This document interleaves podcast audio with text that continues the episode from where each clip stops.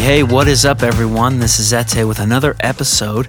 We're going to dive into something that's kind of been a hot topic lately, um, especially in areas like Utah, California, Arizona, these areas that can have drought conditions where uh, resources like water, like rain, can sometimes not come when you need them. And, you know, as part of that conversation on our side, there's a lot of talk about ripping out your grass. There's a lot of talk about the the negative impact and the drain of resources that lawns are. And so I want to talk a little bit about it and, and offer my perspective because I know even just yesterday I saw an article.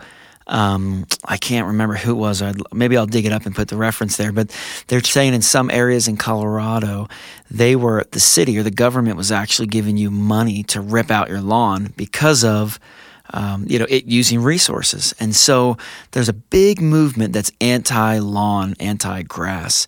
Um, and so I kind of want to talk about that and, and share some research that I found and, and see, let you come to your own conclusion.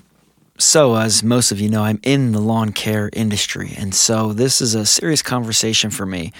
Um, at the same time, I believe in uh, the stewardship that we have over the environment, um, each one on, on our own property. And then when you're in a company that's impacting the environment, like myself, if you're applying things or trying to control things, I think there's a level of stewardship and caution that you need to use and balance. Because yes on one side I don't want to drain our resources. On on one side I don't want to apply nasty chemicals and things like that um, and then on the other side, you know, there's a business and there's a lot of benefits of lawns.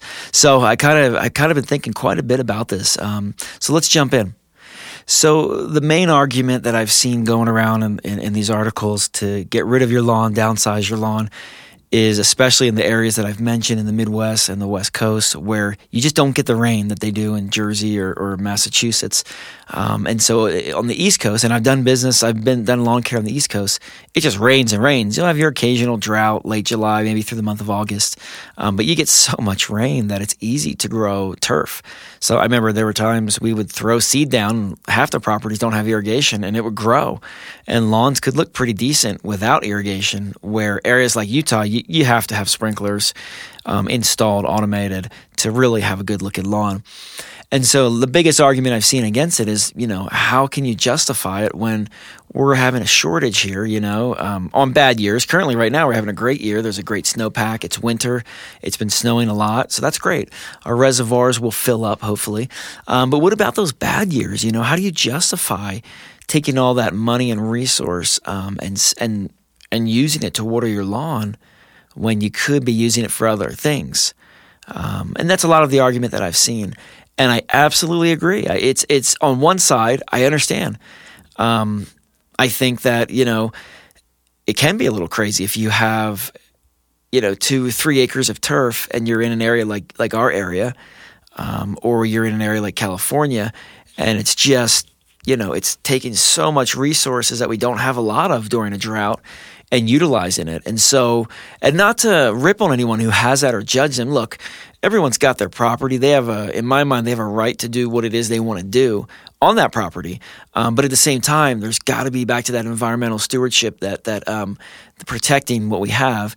When we're in a drought, you know, it, if the resource isn't there, it's just not there.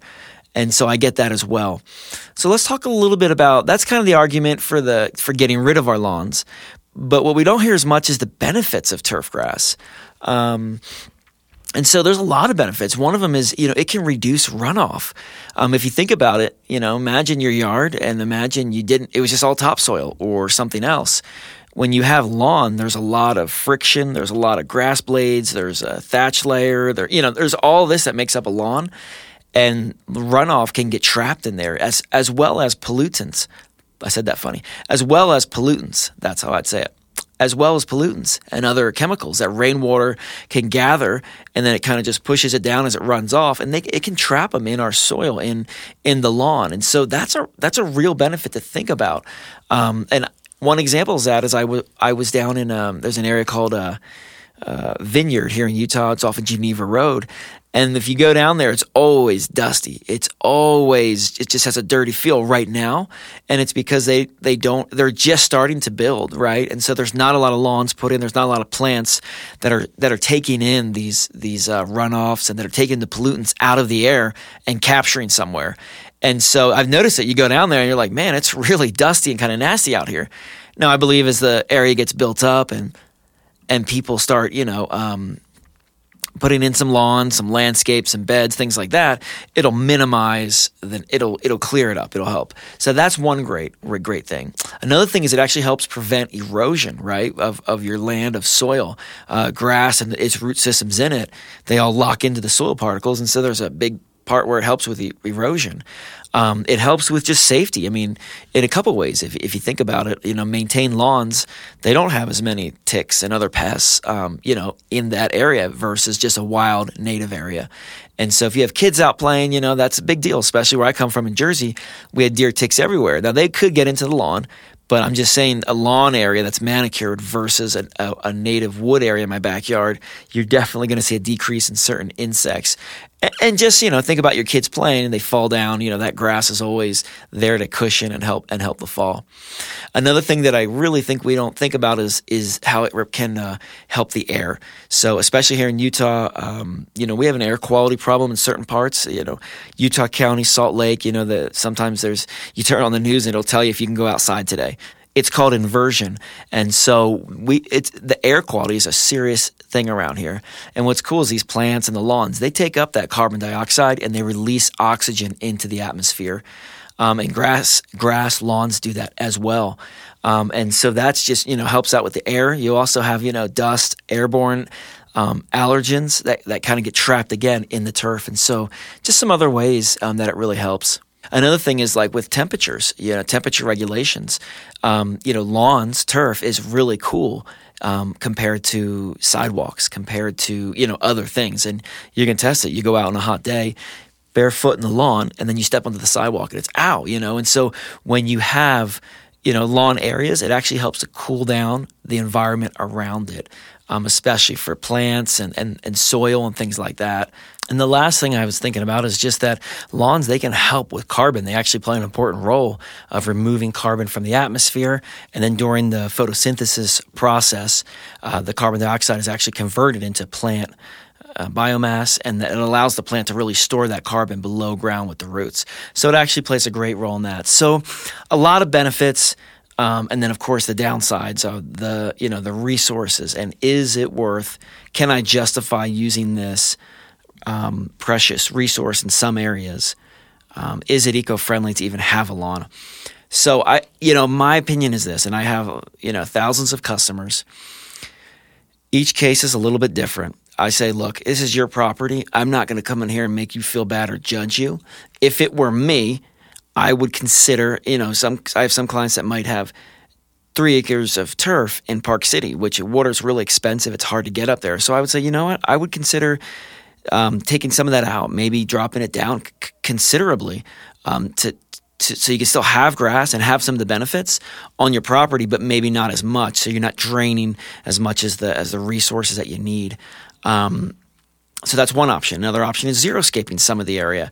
Maybe take that three acres and you make a half an acre lawn with, you know, a xeriscaped area that has nice, you know, native plants, a fire pit area, a tennis court, you know, these type of things.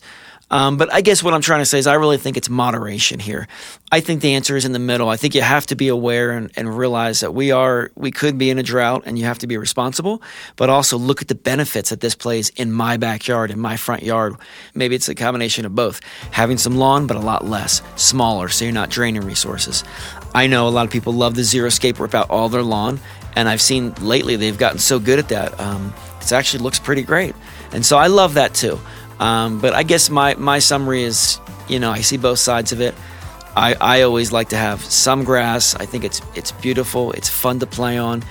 It has all the benefits I've listed, but I don't like to have too much because of what I think about the amount of maintenance, the water it takes, the fertilizer it takes, and all that. So that's my opinion. And there it is. So I hope I hope this helps. Hope you guys have a great day, and we'll see you on the next episode.